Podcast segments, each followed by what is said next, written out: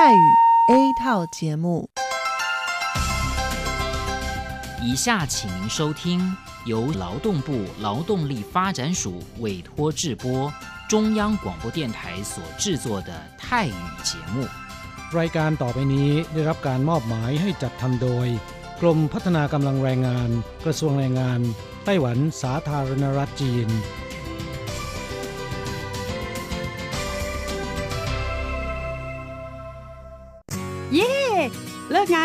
พวกเราไปคาราโอเกะกันเถอะ ฉันมีธุระ เธอไปกันเถอะ เอ๊ะนานทีปีหนจะนัดไปร้องเพลงกัน หรือว่าเธอมีนัดกับชายหนุ่มจ้าใช่ก็ดีนะสิ ฉันจะไปทำงานหาเงินต่างหาก จริงเหรอ เลิกงานแล้วยังไปหาเงินได้อีกทำไมดีจัง ไปทำที่ไหนอะจริงสิ แถวนี้มีโรงงานหนึ่งช่วงนี้ต้องการคนงานชั่วคราว ช่วงวันหยุดฉันก็ไปทำงานพิเศษที่นั่นจะได้หาเงินเพิ่มขึ้นอีกหน่อย อยากจะซื้อคอมพิวเตอร์ให้ลูกชายที่เมืองไทยลำไพไม่ได้นะ กฎหมายไต้หวันกำหนดไว้ว่าพวกเราจะต้องทำงานให้เท่าแก่ที่ยื่นขออนุญาตนำเราเข้ามาทำงานในไต้หวันเท่านั้น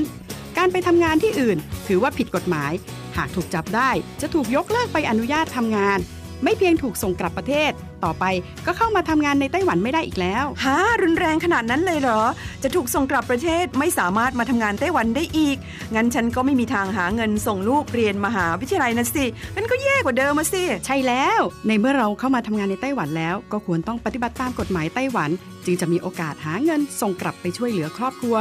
ฉันว่าเธอไปร้องเพลงกับฉันดีกว่านะอืมถูกอย่างที่เธอว่านั่นแหละ ฉันว่าฉันทำงานตามที่ระบุในสัญญาจ้างงานดีกว่า ไม่งั้นแทนที่จะหาเงินได้เยอะกว่าเดิมกลับ ถูกส่งตัวกลับประเทศซะนี่ ใช่แล้วทำงานอยากถูกต้องตามกฎหมายดีกว่า ตอนนี้ไปร้องเพลงกับพวกเราได้หรือยังล่ะ ผู้ช่วยที่ดีของไต้หวันจูงมือกันก้าวไปข้างหน้า กรมพัฒนากำลังแรงงาน ร่วมฝ่าฟันไปพร้อมกับคุณ สนับสนุนโดยกรมพัฒนากำลังแรงงานกระทรวงแรงงานไต้หวัน วันดี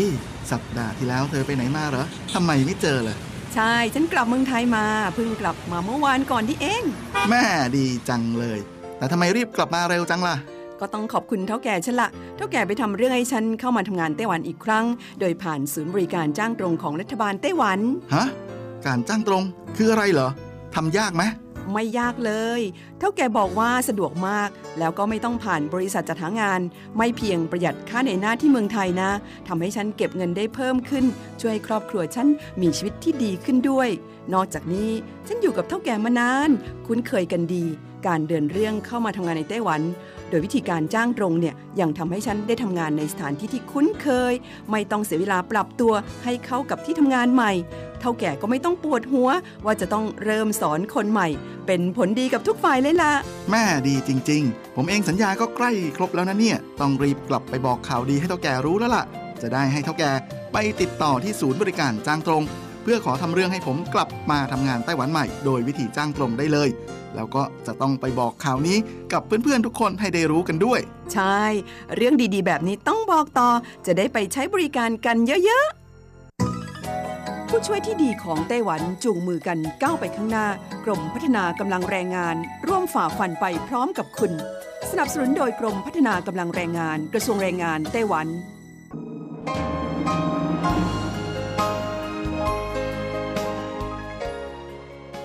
กลับมาฟังขณะนี้ท่านกำลังอยู่กับรายการภาคภาษาไทย Radio Taiwan International หรือ RTI ออกกระจายเสียงจากกรุงไทเปไต้หวันสาธารณรัฐจีน เป็นประจำทุกวันนะครับ นอกจากรับฟังทางเครื่องรับวิทยุได้แล้ว ยังสามารถรับฟังรายการผ่านระบบออนไลน์ได้ที่ thai.rti.org.tw หรือที่ RTI Fanpage นะครับ ขอเชิญติดตามรับฟังรายการของเราได้ ตั้งแต่บัดนี้เป็นต้นไป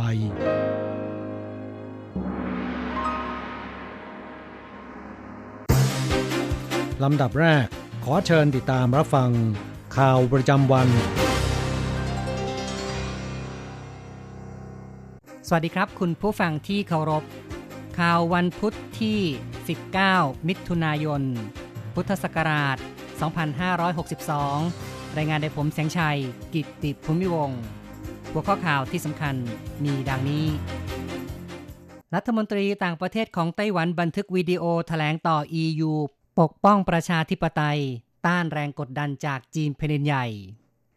กิจการขนาดกลางและเล็กรับงานประมูลก่อสร้างในประเทศมุ่งใต้ใหม่ ปีนี้ตั้งเป้า 30,000 ล้านเหรียญไต้หวัน อุโมงค์เก้าโค้งอุทยานทาโรโกะเปิดใช้งาน 24 มิถุนายน ต่อไปเป็นรายละเอียดของข่าวครับ เจิงเฮาเวินผู้แทนไต้หวันประจำประชาคมยุโรปและเบลเยียม เป็นประธานร่วมกับวอร์เนอร์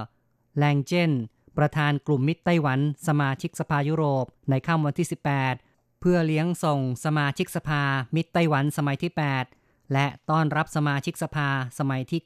9 จุดไฮไลท์คือ อูเจาเซีย รัฐมนตรีกระทรวงการต่างประเทศของไต้หวัน ได้บันทึกวิดีโอ แถลงต่อสมาชิกสภายุโรป ขอบคุณอย่างยิ่งต่อสมาชิกที่กำลังจะพ้นวาระ และหวังว่าสมาชิกใหม่ที่เข้ารับหน้าที่ จะมีความสัมพันธ์แนบแน่นกับไต้หวัน บนพื้นฐาน ปัจจุบันที่มั่นคง ร่วมกันผลักดันมิตรภาพไต้หวัน EU ต่อไปอูเจาเซียกล่าวถึงแรงกดดันจากจีนเป็นใหญ่ และระบุว่าไต้หวันและ EU ล้วนยึดมั่นคุณค่า ด้านสิทธิมนุษยชน เสรีภาพประชาธิปไตย เป็นพื้นฐานความร่วมมือที่แนบแน่นระหว่างสองฝ่าย ในการเผชิญแรงกดดันจากจีน ไต้หวันยังคงต้องการรักษา ความสัมพันธ์กับมิตรประเทศอย่างมั่นคง ขยายความสัมพันธ์แนวลึกกับ EU ญี่ปุ่น รวมทั้งประเทศที่มีแนวความคิดใกล้เคียงกัน หากไต้หวันไม่สามารถปกป้องประชาธิปไตย ถือว่าเป็นเรื่องเศร้าของไต้หวันและทั่วโลก เข้าต่อไปครับ กิจการก่อสร้างขนาดกลางและเล็กของไต้หวันรับงานประมูลในประเทศมุ่งใต้ใหม่ ปีนี้ตั้งเป้า 30,000 ล้านเหรียญไต้หวัน คณะกรรมการผลักดัน ก่อสร้างโครงการสาธารณูปโภค ช่วยเหลือกิจการขนาดกลางและเล็ก ขยายโอกาสธุรกิจก่อสร้าง ตามสถิติสมาคมก่อสร้าง ปีที่แล้วไต้หวันเข้าร่วมประมูลโครงการในประเทศมุ่งใต้ใหม่ 37 โครงการ ซึ่ง 17 โครงการประมูลโดยผู้ก่อสร้างขนาดกลางและเล็กจำนวนประมูลโครงการเพิ่มขึ้นในทุกปี ปีนี้จนถึงเดือนพฤษภาคม มีการรับเหมา 9 โครงการ 2 โครงการเป็นกิจการขนาดกลางและเล็ก ลินเจียผู้อำนวยการฝ่ายเทคนิคสมาคมก่อสร้างแถลงในวันที่ 19 ว่า กิจการก่อสร้างแตกต่างกับกิจการการค้า ต้องทำการสร้างและผลิตในท้องถิ่น ต้องเข้าใจกฎหมาย และแหล่งป้อนวัตถุดิบต้นน้ำปลายน้ำ รวมทั้งต้องมีความสัมพันธ์กับคนจำนวนมาก จึงจะประมูลได้ราบลื่น ถือเป็นสิ่งที่ยากกว่ากิจการขนาดใหญ่ แต่ปัจจุบันได้มีการลงรากฐานหลายปีที่ผ่านมา ประสบผลสำเร็จแล้ว ในปีนี้ตั้งเป้าหมาย ประมูลโครงการในประเทศมุ่งใต้ใหม่ 30,000 ล้านเหรียญไต้หวัน สิ้นสุดเดือนพฤษภาคม สะสม 19,000 ล้านเหรียญไต้หวันแล้ว คาดว่าจะบรรลุเป้าหมายได้ข้าวต่อไปครับ ฟักทองยักษ์ต้านซุยผ่านวิกฤตอุทกภัย 20 พฤษภาคม คาดว่าน้ำหนักทะลุ 600 กิโลกรัม การแข่งขันฟักทองระดับชาติจะเริ่มในวันที่ 22 มิถุนายนที่สถานีรถไฟฟ้าต้านซุย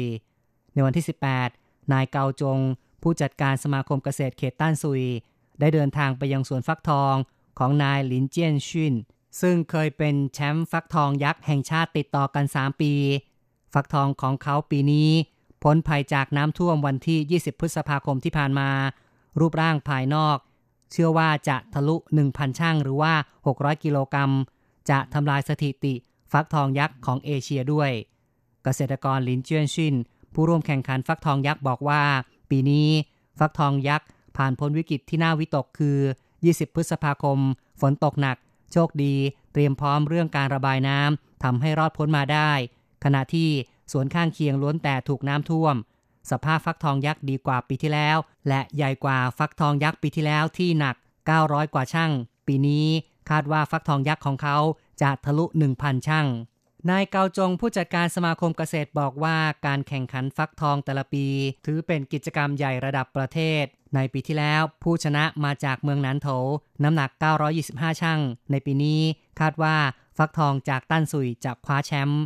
การปลูกฟักทองของนายหลินเจียนชินต้องสร้างเรือนเพาะชำเพิ่มพัดลมระบายความร้อน ฟักทองยักษ์ลูกนี้เหมือนอยู่ในโรงแรม VIP ที่สุขสบายข้าต่อไปครับ ทางเดินอุโมงค์ก้าโค้งอุทยานทาโลโกะ หรือว่าจิวชีต้งเมืองฮวาเลียน จะเปิดให้นักท่องเที่ยว เดินชมวิวทิวทัศน์ธรรมชาติได้อีกครั้ง หลังผ่านการปิดซ่อมปรับปรุง 6 ปี เนื่องจากมีดินหินถลม่มจะเริ่มใช้งานตั้งแต่ 9นาฬิกาของวันที่ 24 มิถุนายน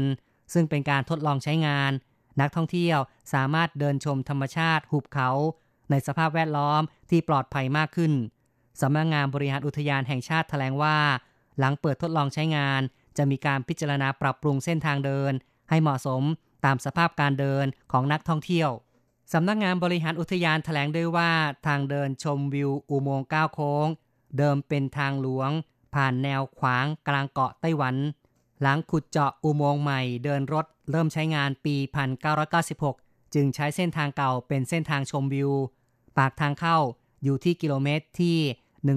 173.7 ของทางหลวง หมายเลข 8 ระยะทาง 700 เมตร ต้องเดินไปและย้อนกลับมายังจุดเดิมบนเส้นทางเดียวกัน อุโมงค์ก้าวโค้งทาโลโกถือเป็นจุดที่มีวิวทิวทัศน์สวยงามที่สุดของหุบเขา มีแม่น้ำลี่อู่ ไหลผ่าน กัดเซาะหน้าผาหินอ่อนจนเกิดทัศยภาพทางธรณีวิทยาที่พิเศษ มีความสูงชันและแคบ ขนานแม่น้ำทั้งซ้ายขวา มีความงดงามของธรรมชาติที่นักท่องเที่ยวชื่นชอบมาก ต่อไปครับเป็นเรื่องเตาเผากระดาษเงินกระดาษทอง โดยเฉพาะไม่ปะปนกับขยะทั่วไป อนุรักษ์สิ่งแวดล้อม เปิดใช้งาน ตั้งชื่อว่าจิ้งเหวียนมัน นับเป็นเตาเผากระดาษเงินกระดาษทอง โดยเฉพาะแห่งแรกของไต้หวัน สร้างโดยนครไทยนั้นด้วยงบประมาณ 20 ล้านเหรียญไต้หวัน โดยใช้เงินอุดหนุนจากทบวงสิ่งแวดล้อม เปิดใช้งานวันที่ 18 มิถุนายนที่ผ่านมา หวังเว่ยเจอผู้ว่าการนครไทยนั้นชี้ว่า ความสำคัญของเตาเผากระดาษเงินกระดาษทองคือ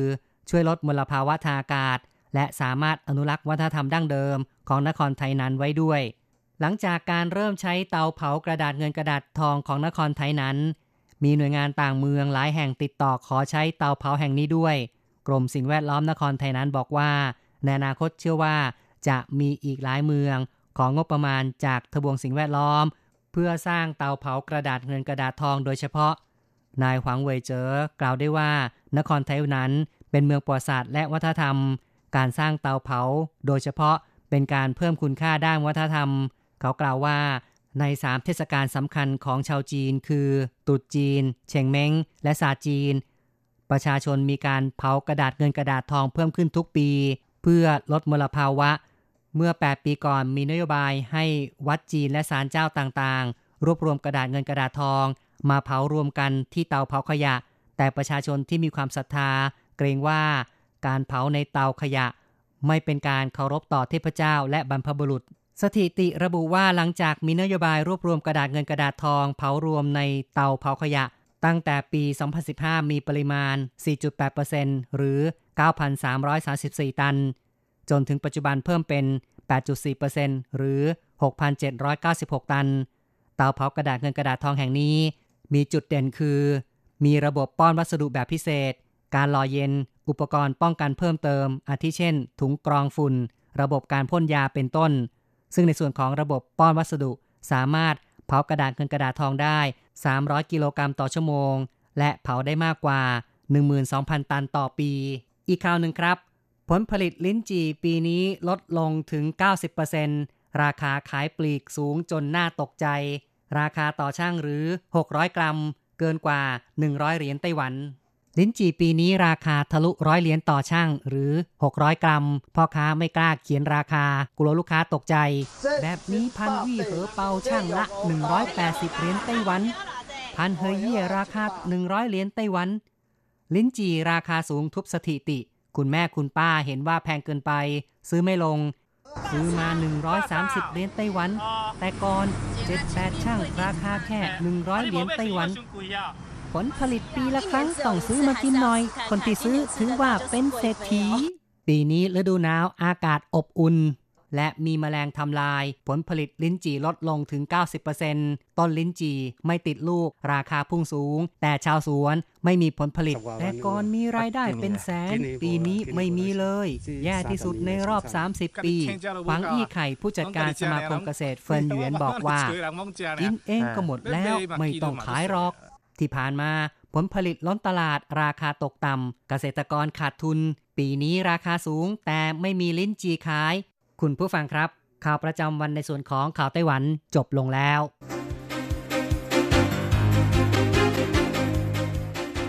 ต่อไปขอเชิญฟังข่าวต่างประเทศและข่าวจากเมืองไทยค่ะ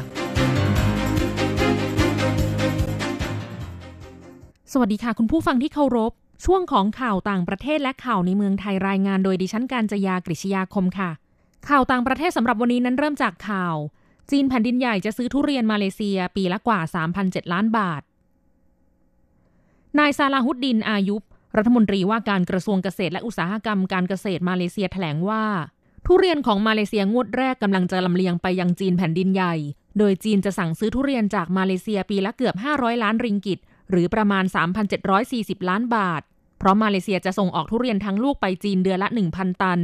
มีบริษัทมาเลเซียอีกหลายแห่ง หวังว่าจะได้รับอนุญาตให้ส่งออกด้วยเช่นกัน ด้านเอกอัครราชทูตจีนประจำมาเลเซียระบุว่า ลูกค้ารายได้ปานกลาง 300ถึง400 ล้านคนในจีนแผ่นดินใหญ่กำลังรอทุเรียนชั้นเลิศนี้อยู่ ก่อนหน้านี้มาเลเซียส่งได้เพียงเนื้อทุเรียนแช่แข็งไปยังจีนแผ่นดินใหญ่ปีที่แล้วส่งออกไป 235.6 เมตริกตัน มูลค่า 9 ล้าน4 4 0 0 0 0 ริงกิต หรือประมาณ 70ล้าน5 9 0 0 0 บาท แต่ทางการจีนแผ่นดินใหญ่เพิ่งอนุญาตเมื่อไม่นานมานี้ ให้มาเลเซียสามารถส่งออกทุเรียนทั้งลูกได้ทำให้มาเลเซียกลายเป็นคู่แข่งของไทย ที่เป็นประเทศเดียวที่สามารถส่งออกทุเรียนทั้งลูกไปยังจีนแผ่นดินใหญ่ได้ ผู้เชี่ยวชาญชาวมาเลเซียกล่าวว่า ทุเรียนมาเลเซียได้เปรียบตรงที่รสชาติทุเรียนสุกถูกปากชาวจีนมากกว่า โดยเฉพาะอย่างยิ่ง ทุเรียนมูซานคิงที่ชาวจีนติดใจในเนื้อสัมผัส ซึ่งเหนียวแต่เนียนนุ่ม มีรสหวานปนขม ราคาจำหน่ายในจีนสูงถึงกิโลกรัมละ 29 ดอลลาร์สหรัฐ หรือประมาณ 905 บาท แม้มาเลเซียผลิตทุเรียนได้น้อยกว่าไทย แต่ชาวจีนพร้อมจ่ายเงินเพื่อซื้อของที่ดีมีคุณภาพ นอกจากนี้สาเหตุที่ชาวจีนนิยมทุเรียนมาเลเซียมากกว่า เนื่องจากชาวจีนชอบรับประทานผลไม้สุกเต็มที่ ขณะที่ผู้ส่งออกทุเรียนไทยมักส่งออกทุเรียนที่จะไปสุกระหว่างทาง ข่าวต่อไป กฎหมายการุญยฆาตเริ่มมีผลบังคับใช้ในรัฐแรกของออสเตรเลีย การช่วยให้ผู้ป่วยปลิดชีวิตตนเองถือเป็นการกระทำที่ผิดกฎหมายในเกือบทุกประเทศทั่วโลก และห้ามการกระทำดังกล่าวในประเทศออสเตรเลียด้วย กฎหมายการุญยฆาตที่อนุญาตให้ปลิดชีวิตคนไข้ที่ป่วยหนักจนรักษาไม่ได้ เริ่มมีผลบังคับใช้ในรัฐวิกตอเรีย ซึ่งเป็นรัฐที่มีประชากรมากเป็นอันดับสองของประเทศแล้วโดยรัฐวิกตอเรียเป็นรัฐแรกที่เริ่มกระบวนการผลักดันร่างกฎหมาย เพื่อให้การปลิดชีวิตคนไข้เป็นเรื่องที่ถูกกฎหมายตั้งแต่ปี 2017 นายแดเนียลแอนดรูส มุขมนตรีของรัฐวิกตอเรีย ซึ่งสนับสนุนร่างกฎหมายฉบับนี้ หลังจากบิดาของเขาเสียชีวิตในปี 2016 กล่าวว่า กฎหมายฉบับนี้จะเป็นทางเลือกแก่คนไข้ที่ต้องการจะสิ้นสุดชีวิตของตนเองอย่างมีศักดิ์ศรี ซึ่งถือเป็นส่วนหนึ่งของการมีคุณภาพชีวิตที่ดี การบังคับใช้กฎหมายนี้ถือเป็นการเปลี่ยนแปลงอย่างกล้าหาญซึ่งยังไม่มีรัฐอื่น ๆ เคยทำมาก่อน เขาเชื่อว่าเป็นก้าวที่ถูกต้อง ทั้งนี้กฎหมายนี้อนุญาตเฉพาะคนไข้ผู้ใหญ่ที่ป่วยหนักเกินเยียวยา มีชีวิตอยู่ต่อไปได้ไม่เกิน 6 เดือนหรือไม่เกิน 1 ปี สำหรับผู้ป่วยที่มีอาการ เช่นโรคเสื่อมของเซลล์ประสาทสั่งการ และโรคปลอกประสาทเสื่อมแข็ง คาดว่าในปีนี้จะมีผู้ใช้สิทธิตามกฎหมายนี้ประมาณ 12 คน และหลังจากนั้นคาดว่าจะมีผู้ขอใช้สิทธิ์ปีละ 150 คน ต่อไปขอเชิญคุณผู้ฟังรับฟังข่าวในเมืองไทยค่ะอธิบดีกรมการค้าภายในเผย โครงการบัตรสวัสดิการขึ้นอยู่กับรัฐบาลชุดใหม่ นายวิชัยโพชนกิจ อธิบดีกรมการค้าภายในกล่าวว่าสำหรับโครงการบัตรสวัสดิการแห่งรัฐ ยังไม่เป็นที่แน่ชัดว่า โครงการนี้จะเดินหน้าต่อไปหรือไม่ ขึ้นอยู่กับนโยบายของรัฐบาลชุดใหม่ แต่ที่ผ่านมาโครงการนี้ถือว่าเป็นประโยชน์ เนื่องจากสามารถช่วยลดค่าครองชีพผู้มีรายได้น้อยถึง 14 ล้าน5แสนคน ให้มีความเป็นอยู่ที่ดีขึ้น โครงการนี้มีผู้ได้ประโยชน์ 3 กลุ่ม คือกลุ่มผู้ถือบัตร กลุ่มร้านโชห่วย และกลุ่มผู้ผลิตสินค้าท้องถิ่น ที่ผ่านมามีการใช้จ่ายบัตรสวัสดิการผ่านร้านธงฟ้าประชารัฐกว่า 70,000 ร้านค้า เฉลี่ยเดือนละ 4,000 ล้านบาท ตลอดโครงการเกิดเงินหมุนเวียนในระบบเศรษฐกิจกว่า 72,000 ล้านบาททำให้ร้านโชว์ห่วยฟื้นตัว จากที่ในภาพรวมธุรกิจติดลบร้อยละ 4 กลับมาขยายตัวร้อยละ2ถึง3 เชื่อว่าหากโครงการนี้เดินหน้าต่อ จะส่งผลดีต่อผู้มีรายได้น้อยและร้านโชห่วย ให้มีความเข้มแข็งจากการที่ผู้ถือบัตรเข้าไปซื้อสินค้า มูลค่า 200-300 บาทต่อเดือน ต่อไปเป็นอัตราแลกเปลี่ยนประจำวันพุธที่ 19 มิถุนายน พุทธศักราช 2562 อ้างอิงจากธนาคารกรุงเทพสาขาไทเป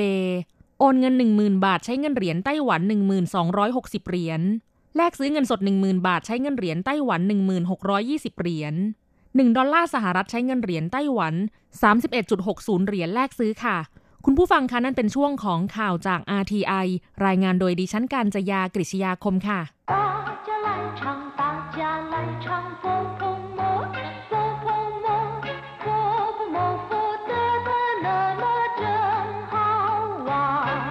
สวัสดีครับเพื่อนผู้ฟัง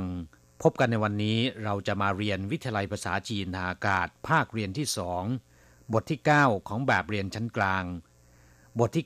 9 ยาลี่ แรงกดดันหรือว่าความกดดัน ในบทนี้เราจะมาเรียนรู้คำสนทนาภาษาจีนกลางที่เกี่ยวกับความเครียด หรือความกดดันจากการทำงาน ซึ่งจะมีผลทำให้เรานอนไม่ค่อยหลับ หน้าตาไม่ค่อยจะสดใส第九课压力一对话： 你最近怎么看起来很没精神？不晓得，常常睡不好。是不是工作压力太大了？也许吧。第九课压力แรงกดดันหรือว่าความกดดันคำว่ายาลี่หมายถึงแรงดันหรือว่าแรงกดดัน เช่นเวลาที่เราทำงานมีงานสำคัญสำคัญหลายเรื่องที่ต้องรีบดำเนินการ ก็อาจจะทำให้เรามีแรงกดดันได้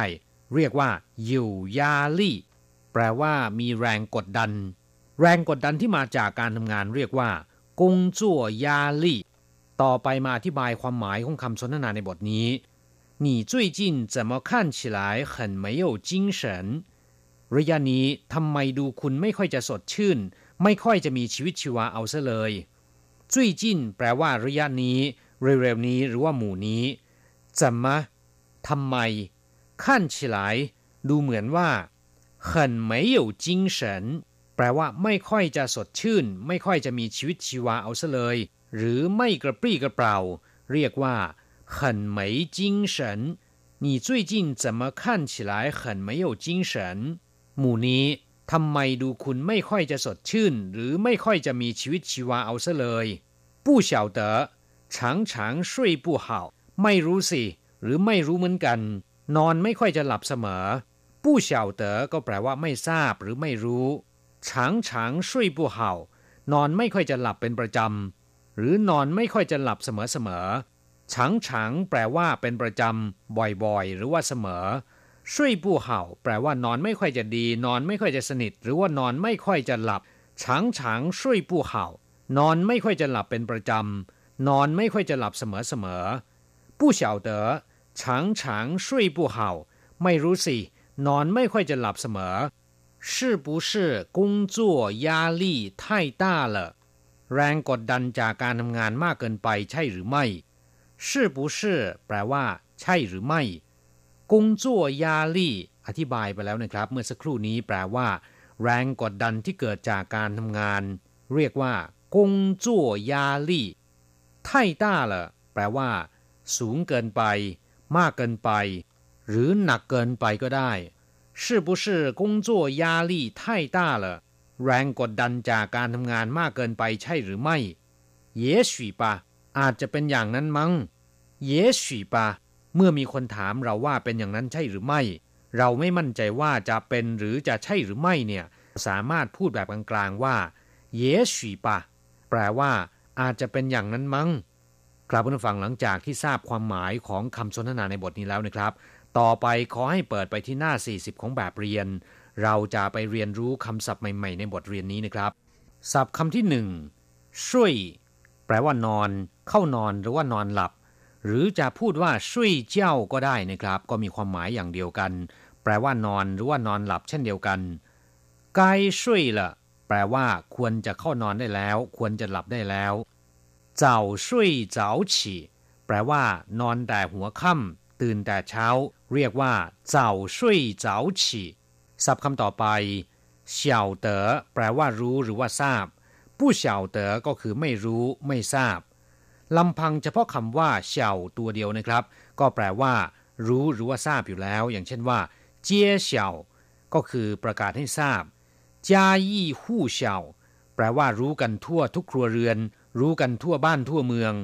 นอกจากแปลว่ารู้หรือว่าทราบแล้วนะครับคำว่าเฉายังมีความหมายว่า สว่าง ฟ้าสาง อย่างเช่นว่าพั่วเฉาก็คือรุ่งอรุณ ช่วงที่ท้องฟ้าใกล้จะสว่าง เรียกว่าพั่วเฉา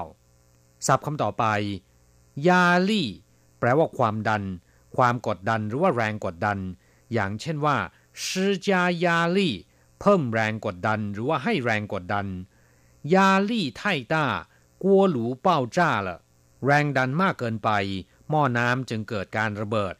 คำว่ายาตัวเดียวเนี่ยมีความหมายว่ากด ขับ บดหรือว่าถ่วงลง อย่างเช่นว่า ยาซุยบดให้ละเอียดหรือว่าบดให้แหลก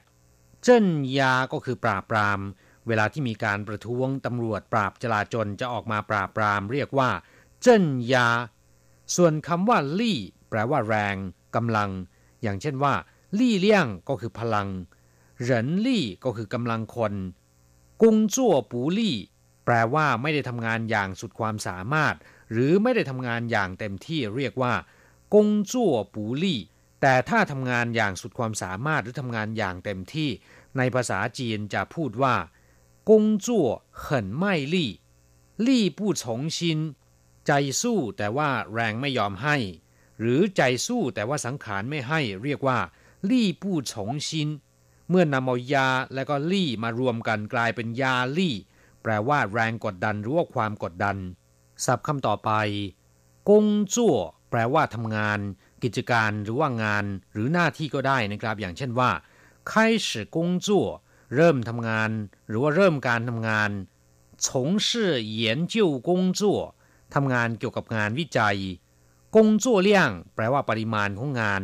失业率高很多人找不到工作อัตราการว่างงานสูง คนจำนวนมากหางานทำไม่ได้ เรียกว่า失业率高很多人找不到工作积极工作แปลว่าทำงานอย่างกระตือรือร้น我的工作是检查产品หน้าที่ของผมหรือว่างานของผมก็คือตรวจดูสินค้า ศัพท์คำต่อไปจิงเฉิน แปลว่ากำลังวังชาหรือว่ามีชีวิตชีวา อย่างเช่นจิงเฉินว่างเชินแปลว่ามีกำลังวังชาฮึกเขิม มีกำลังวังชาเหลือล้น把头发剪短看起来比较有精神ตัดผมให้สั้นลง ดูสดใสและมีชีวิตชีวามากกว่า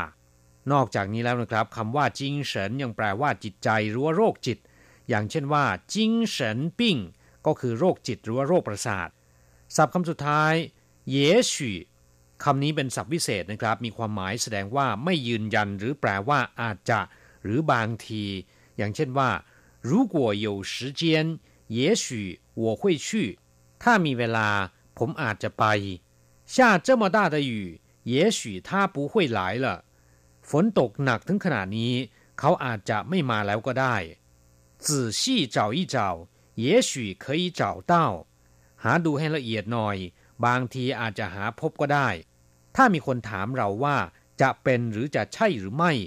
หากว่าเราไม่มั่นใจ เราสามารถพูดว่าเย许ปะอาจจะเป็นอย่างนั้นมั้ง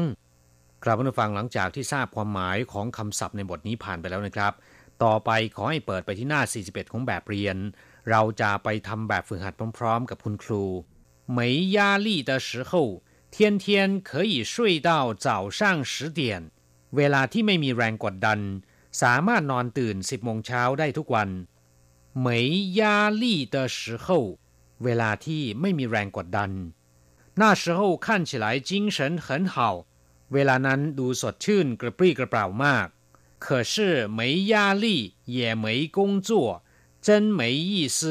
แต่ถ้าว่าไม่มีแรงกดดัน ไม่มีงานทำเป็นเรื่องที่ไม่มีความหมาย หรือเป็นเรื่องที่น่าเบื่อหน่าย หรือน่าเซ็งมาก เจิ้นเหมยยี่ซื้อก็คือไม่มีความหมาย น่าเบื่อหน่ายหรือว่าเซ็งมากไอ้人真麻烦เฮ้ย มนุษย์นี่หนอ ช่างวุ่นวายจริงๆเจิ้นหมาฝันก็คือ วุ่นวาย หรือว่ามีปัญหามาก หรือแปลว่ายุ่งเหยิงก็ได้นะครับ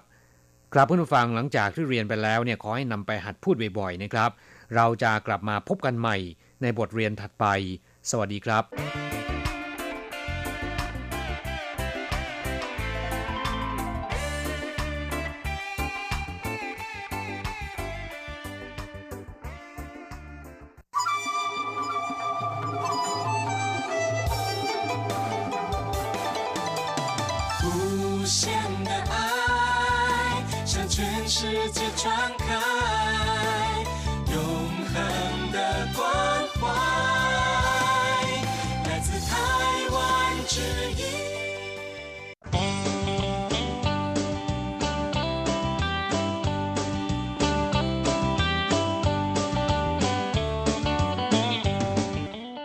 คุณผู้ฟังขณะนี้ท่านกำลังอยู่กับรายการภาคภาษาไทย RTI เอเชียสัมพันธ์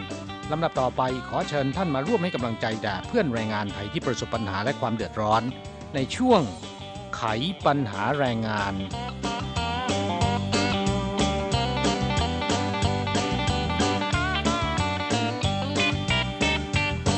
ครับสำหรับคนงานไทยแล้วนะครับ เดือนเมษายนถือเป็นเดือนแห่งความรื่นเริงนะฮะค่ะอ่าเพราะว่าเป็นช่วงของงานสงกรานต์นะครับ แต่สำหรับคนงานอินโดนีเซียแล้วเนี่ยช่วงเดือนพฤษภาคมถึงเดือนมิถุนายน เป็นเดือนที่มีความหมายมาก เนื่องจากเป็นช่วงถือศีลอด ซึ่งก็เป็นเทศกาลใหญ่นะฮะ เป็นกิจกรรมสำคัญประจำปีของชาวมุสลิมนะคะ ซึ่งจำได้ว่าก่อนหน้านี้ช่วงที่เขาเริ่มเทศกาลถือศีลอดนั้น รายการของเราก็นำเอาอประเพณีถือศีลอดของชาวมุสลิม มาแนะนำให้ฟังกันนะคะ ซึ่งฟังดูแล้วดิฉันยังอยากไปถือศีลอดกับเขาเลย เพราะว่ามีความหมายนะคะอ่าเนื่องจากว่าเป็นการได้ฝึกจิตใจของตนเองให้ทนทานต่อต้านกับแรงเย้ายวนต่างๆ โดยเฉพาะความเย้ายวนในการอยากจะทานอาหาร เพราะว่ามันหิว เนื่องจากตลอดทั้งวันนั้น ห้ามทานอาหารจนกว่าพระอาทิตย์จะตกดิน ผมว่าคุณคงจะทำได้ยากนะ อดได้แค่มือสองมือเท่านั้นเองนะครับ มีนาถึงได้อ้วนเอาอ้วนเอ่อเอาจะอดตลอดทั้งวันตามกฎที่เคร่งครัดทางศาสนาอิสลามคงจะทำได้ยากนะครับ พูดถึงตรงนี้ถึงได้ดีใจค่ะว่าดิฉันเป็นชาวพุทธ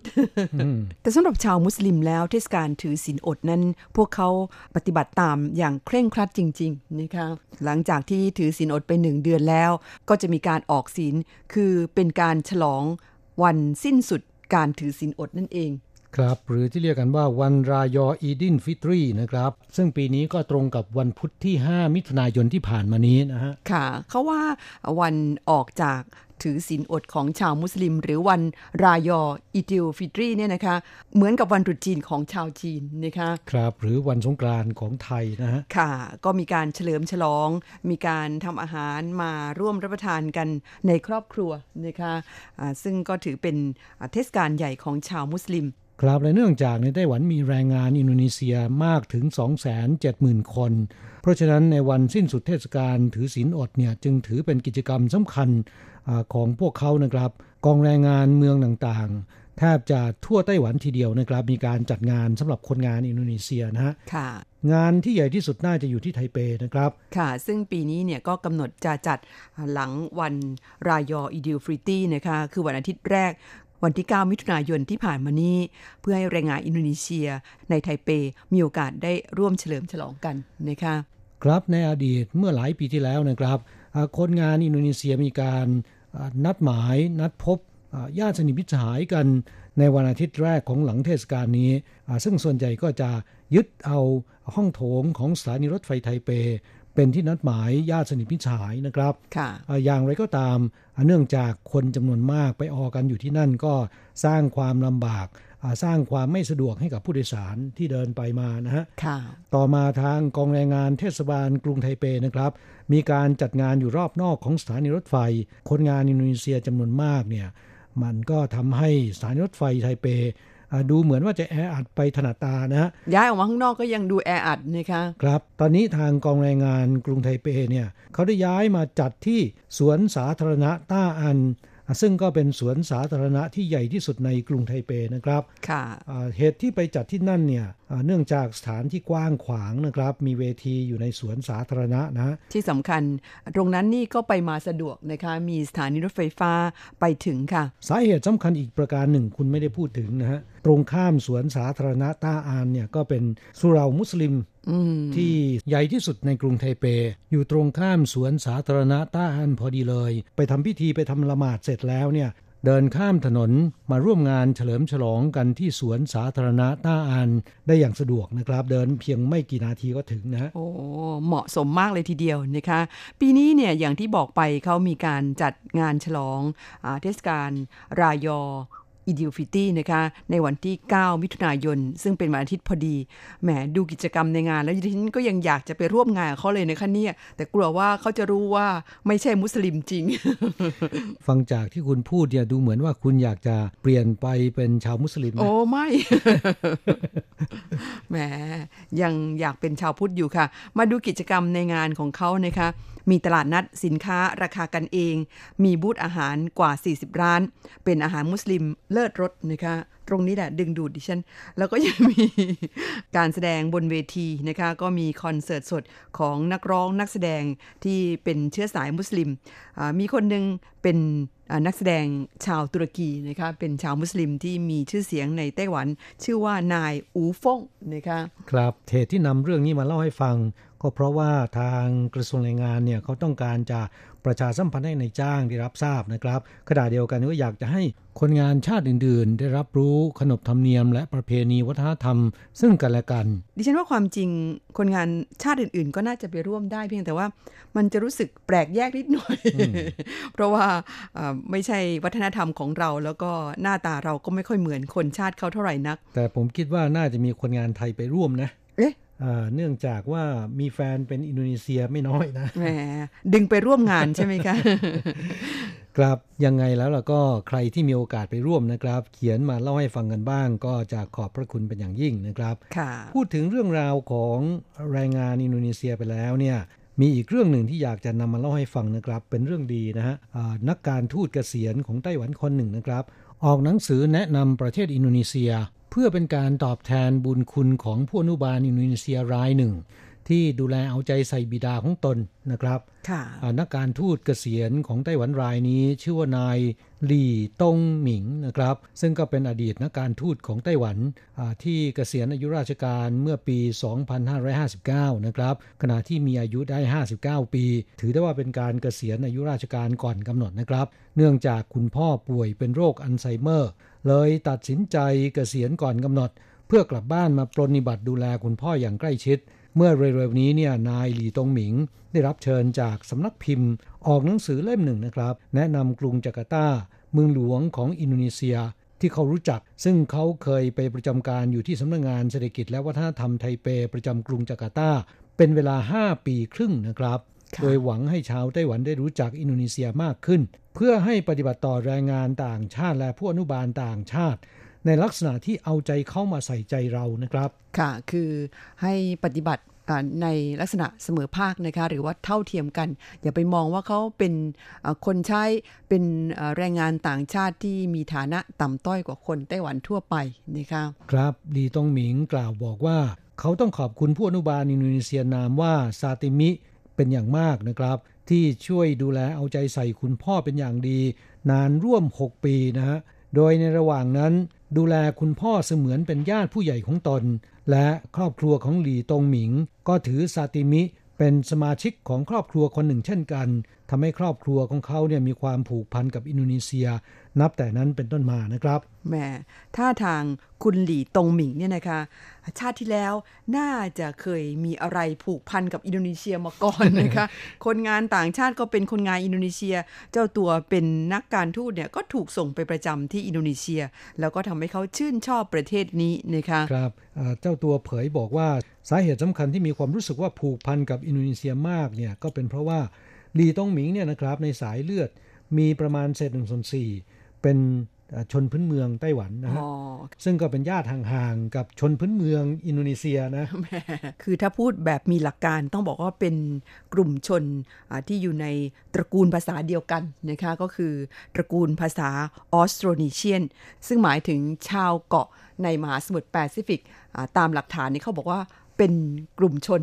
หรือเป็นกลุ่มชาติพันธุ์เดียวกันนะคะครับพูดถึงคนงานอินโดนีเซียเนี่ยเราก็มักจะนึกไปถึงผู้อนุบาลอินโดนีเซีย เนื่องจากว่ามีจำนวนมากนะครับ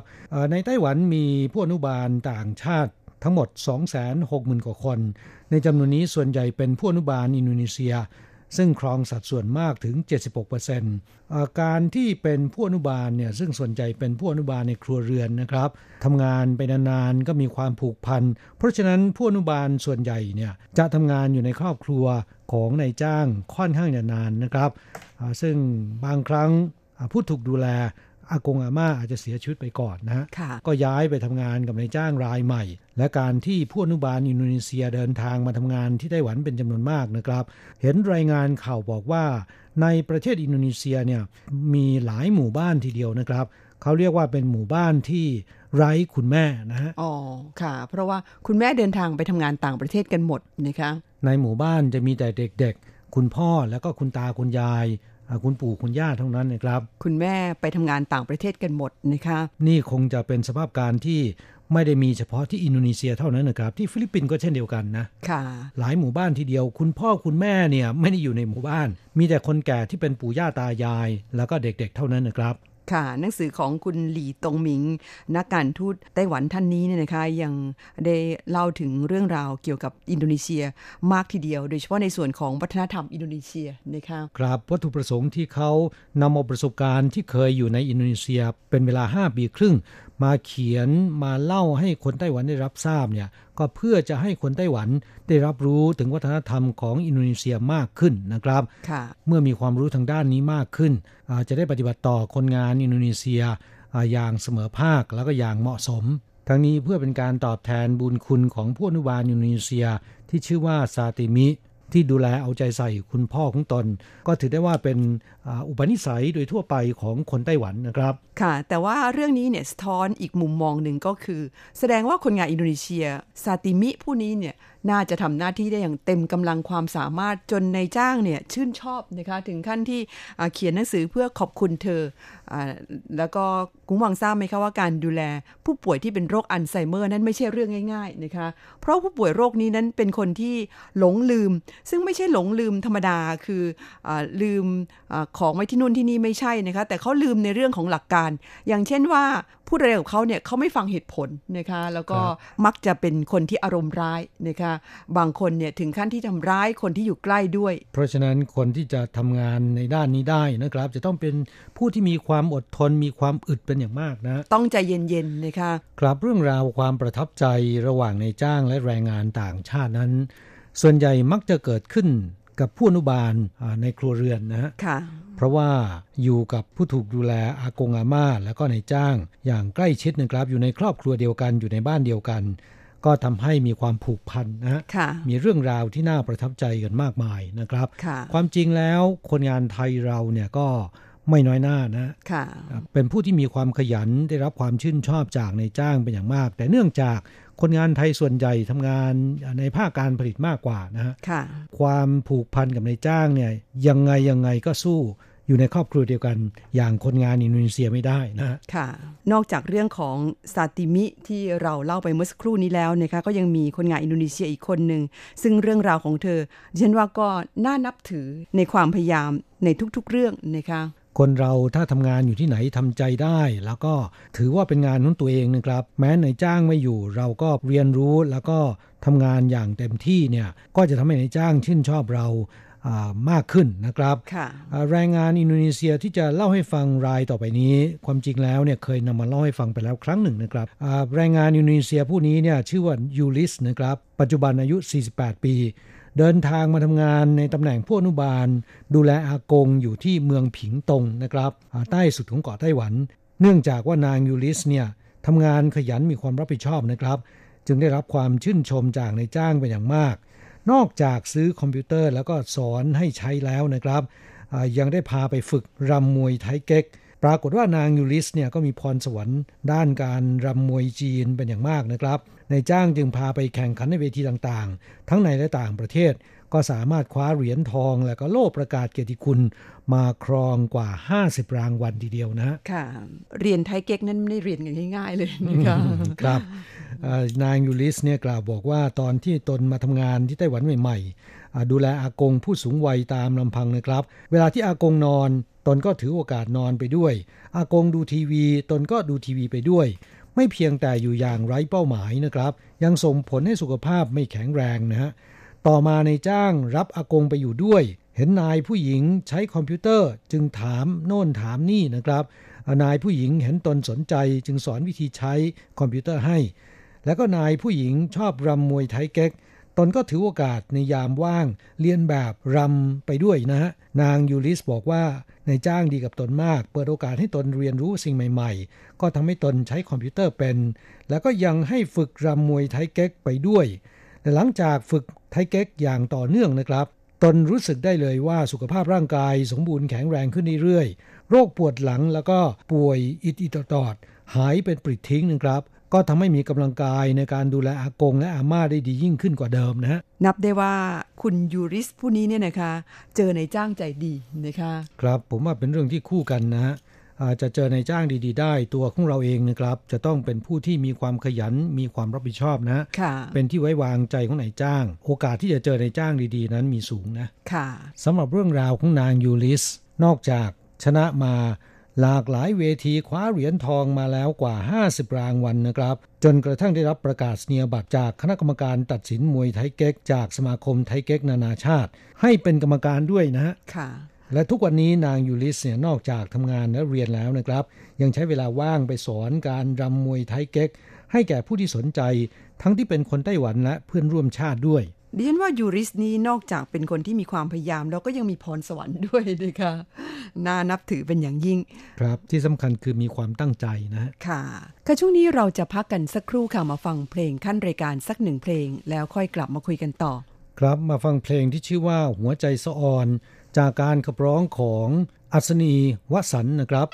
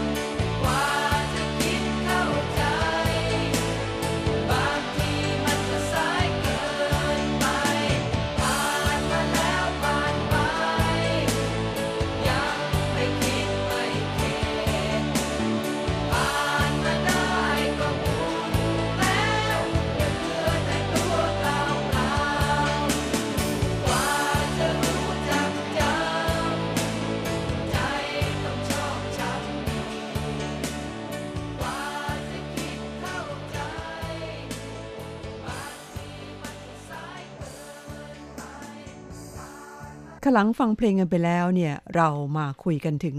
เรื่องราวของคนงานไทยกันบ้าง ช่วงต้นรายการนั้นเราเล่าถึงเรื่องราวของคนงานอินโดนีเซีย โดยเฉพาะคนงานที่ประสบความสำเร็จทำงานดีเป็นที่ถูกใจของนายจ้าง แล้วก็ยังมีความสามารถทางด้านอื่นนะคะ ครับคนงานไทยก็ไม่น้อยหน้า มีจำนวนมากทีเดียวนะครับ ได้รับความชื่นชมจากนายจ้าง แล้วก็ได้รับรางวัลคนงานต่างชาติดีเด่น ต่อไปมาฟังเสียงพูดของคนงานไทยเหล่านี้นะครับ ที่เล่าถึงความรู้สึกของตนเองที่ได้รับเลือกเป็นแรงงานต่างชาติดีเด่นนะฮะค่ะ สวัสดีครับ ผมปุณศักดิ์สพังครับทำงานที่ฟูเหยียนนะครับเถาหยวนโรงงานทอผ้าครับ ผมวันนี้ดีใจมากครับผมได้รับรางวัลดีเด่น จากชมรมสมาคมของเขาอะไรไม่รู้ แต่ว่าผมก็ได้รับรางวัลแล้ว ผมดีใจมากนะครับ คือผมไม่เข้าใจ ผมทำงานไปก็ทำงานด้วยความเต็มใจแล้วก็ตั้งใจทำก็ได้รับผลออกมาแบบนี้ ผมก็ดีใจครับ ฝากว่าให้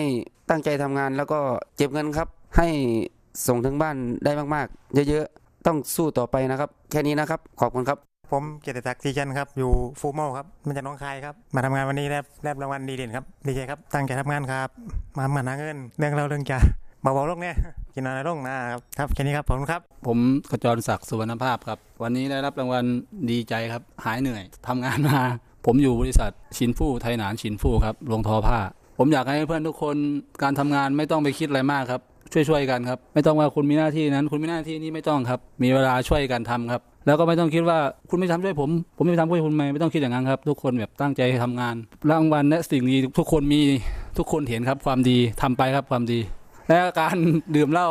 บุหรี่ก็ให้พอๆหน่อยครับและการเที่ยว เพราะว่าเงินทองมันหายากครับอยู่บ้านเรา กว่าจะเราจะได้มาลูกเมียเราก็รออยู่ที่บ้าน พ่อแม่ทุกคนฝากความหวังไว้ที่เราขอบคุณครับ ครับผมพี่บูลเทศสิงห์นะครับ อยู่ฟูเมาอยู่จุนลินครับทำงานมาก็ปีที่ 8 ปีที่ 9 แล้วครับ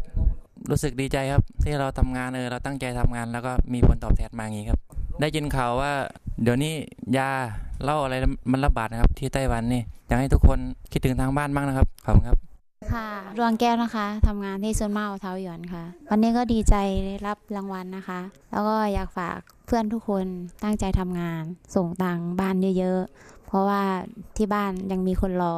ลุงพ้นกาลสินธุ์เด้อจ้าอยากให้แต่งงานไทยสุคนตั้งใจเฮ็ดงาน อย่าใส่เงินฟุ่มเฟือย อย่าเฮ็ดตัวไฮโซแม่นว่าเออเสาร์อาทิตย์เที่ยวกินเหล้าเสียดายเงินที่เสียไป มีได้ค่ะกำลังใจนิดๆหน่อยๆแต่ว่าก็ให้แยกแยะคนที่บ้านก็ยังมีอยู่จ้ะขอบคุณหลายๆค่ะ ครับสวัสดีครับผมอภิชิตครับทำงานอยู่ที่โฮโยทำงานก็ใก็จะถึง 3 ปีแล้วครับ วันนี้เอ่อทางโรงงานเขาให้มารับรางวัล ทำงานดีเด่นอะไรประมาณนี้นะครับ ดีใจมากครับทำงานก็เหนื่อยมากครับ แต่ว่าเราก็ต้องอดทน ได้รับรางวัลวันนี้ก็ถือว่าเขาก็เห็นความดีของเราแล้วครับ คนไทยถือว่าโอเคแล้ว ผมอยากฝากถึงเพื่อนทุกคนที่มาทำงานไต้หวัน ขอให้ทำงานให้ดีให้กับสมที่เรามาไกล เราทุกคนมาทำงานที่นี่ก็มาหาเงิน ก็อดทน เรื่องยาเสพติดอะไรประมาณนี้ก็ ให้ลดลดเผาๆลงหน่อย มันสิ้นเปลืองเลยที่ไร้ประโยชน์ให้ทำงานเก็บเงินกลับบ้านเรา ผมอยูชัยภูมิครับไอ้ยูมือผู้เขียวมาเห็นงานไต้หวันก็สามปีแล้วล่ะครับแล้วผมได้รับรางวัลมื้อนี้ก็ดีใจหลายครับบ่เคยพ่อแบบนี้จากเทืออันนี้ก็มารอบที่สองที่สามแล้วครับ แต่ว่าเพิ่งได้เจอนี่แหละครับ เพิ่งได้รับรางวัลก็ดีใจหลายครับ ให้เพื่อนทุกคนนะครับ เด้อตั้งใจเฮ็ดงานคือผมนี่แหละแล้วก็สิได้รับรางวัลจากไต้หวัน แล้วก็ไปเล่าสู่พ่อแม่พี่น้องบ้านเขาฟัง ครับผมมีอย่างไรแล้วครับแค่นี้แหละครับเด้อสวัสดีครับครับผมผมวันชนะภาลินูครับผมอยู่จังหวัดอุดรครับทำงานอยู่ที่โรงงานเฮออยู่ครับผมจงลี่ครับครับผมธนบุญพลนรงค์ครับคุณอำเภอบัวใหญ่ นครราชสีมาครับผมบริษัทซินฟูครับเขตเอ่อไทยนานครับผมส่วนมากช่วงแรก ๆ เราอาจจะขาดตกบกพร่องเรื่องภาษานะครับแต่ว่าไม่ว่าชนชาติไหนถ้าเราตั้งใจทำงานแล้วก็ดีต่อเขาเขาก็จะดีต่อเราครับผม อีกอย่างหนึ่งเรื่องงานเรื่องการถ้าเรามีความตั้งใจอะไม่ว่าจะหนักหรือเบาเราก็สามารถทำได้ครับ ผมผมก็อยากฝากแรงงานไทยด้วยกันเรื่องยาเสพติดก็หนึ่งแล้วก็เรื่องกินเหล้าถ้าไม่กินเหล้ายาเสพติดก็จะไม่มา แล้วก็อีกอย่างก็เรื่องผู้หญิง อยากให้เผาๆลงมั่งเพราะว่าต่างคนก็ต่างมีลูกมีเมียมาแล้วก็เข้าใจอยู่เรื่องผู้หญิงกับต่างถิ่นมาแต่เราก็อยากให้อะไรพอหลีกเลี่ยงได้ให้มันทำให้ตัวให้เป็นตัวอย่างของไอ แรงงานไทย เพราะว่าเรามาแล้วก็ถือว่าเป็นตัวแทนของประเทศไทยมาทำให้ชาติบ้านเมืองเราจเจริญรุ่งเรืองครับผมครับผมผมคนโคราชนะครับเด้อฝากไปถึงพี่น้องคนโคราชมาหนึ่งเนี่ยผมเป็นคนบัวใหญ่ ก็ถือว่าเป็นคนโคราชนำกันเมดก็อยู่ที่นี่ก็สบายดีครับผมเพราะว่าคนโคราชก็มากอยู่กันนี่แต่ว่าผมก็เจอคนโคราชหลายคนอยู่บางคนก็ดีบางคนก็กินเหล้าก็พยายามเตือนๆกันอยู่แต่ว่าฝากไปถึงพ่อแม่พี่น้องชาวโคราชว่าต้องเป็นห่วงหรอกอยู่ที่นี่ก็สบายดีกว่า ตั้งใจทำงานทำการเก็บเงินเก็บทองกับบ้านอยู่ครับครับผมผมวันชนะภาลินูครับผมอยู่จังหวัดอุดรครับ ตั้งใจทำงานนะครับผมแล้วก็อดทนอดกลั้นนะครับ ผมก็พยายามทำให้ตัวเองนี่แบบว่าทำงานให้มันดีที่สุดนะครับผมก็อยากให้พี่ๆน้องๆคนไทยทุกคนนะครับที่ทำงานอยู่ไต้หวัน ก็พยายามตั้งใจทำงาน อย่ากินเหล้าเยอะ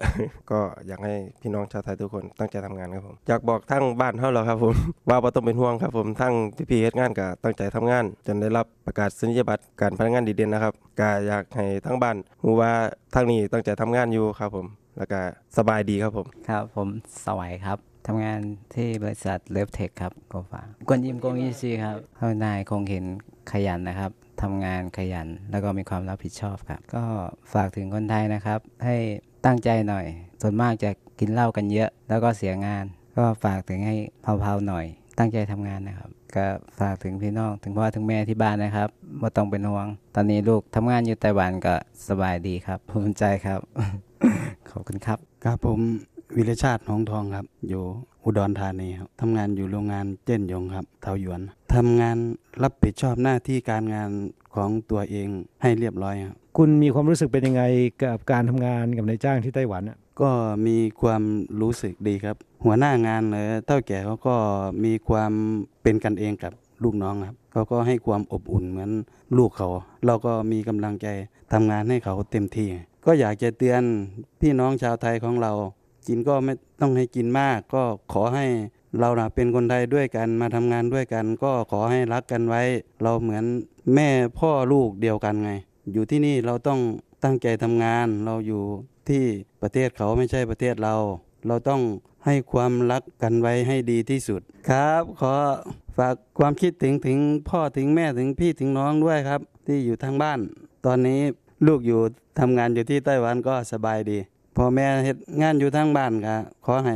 สบายดี ลูกเต้าอยู่ทางนี้ก็เฮ็ดงานก็สบายดีบ่ต้องเป็นห่วงนายจ้างอีหยังเขาก็ดี ผมก็ทำงานให้เขาอย่างเต็มที่ ก็เป็นกันเอง คืออยู่บ้านเฮานี่แหละครับพ่อแม่บ่ต้องเป็นห่วงหรอก ลูกเต้าสบายดีค่ะคุณฟังเวลาในรายการของเราวันนี้หมดลงซะแล้วค่ะ เราทั้งสองต้องกล่าวคำอำลากับผู้ฟังไปชั่วคราวนะครับ จะกลับมาพบกันใหม่ที่เก่าเวลาเดิมในสัปดาห์หน้าสำหรับวันนี้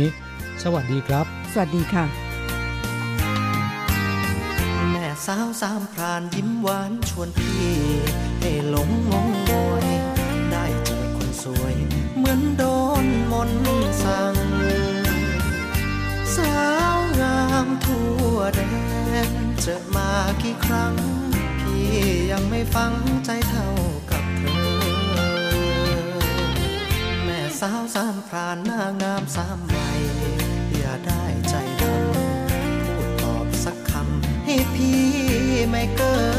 นหลายคราวผ่านมาอุดหนุนเสมอ รอยยิ้มที่เจอให้ร้อนบรรเทาแม่สาวเมืองพระ เจดีย์องค์ใหญ่ พระร่วงดนใจให้มาเจอเจ้า ทุกคำพูดออกจากใจ เชื่อได้แม่ดอกสะเลา 以上节目是由劳动部劳动力发展署委托制播，中央广播电台制作的泰语节目。 ที่ท่านรับฟังจบลงไปแล้วนั้นเป็นรายการที่ได้รับมอบหมายให้จัดทำโดย กรมพัฒนากำลังแรงงาน กระทรวงแรงงาน ไต้หวันสาธารณรัฐจีน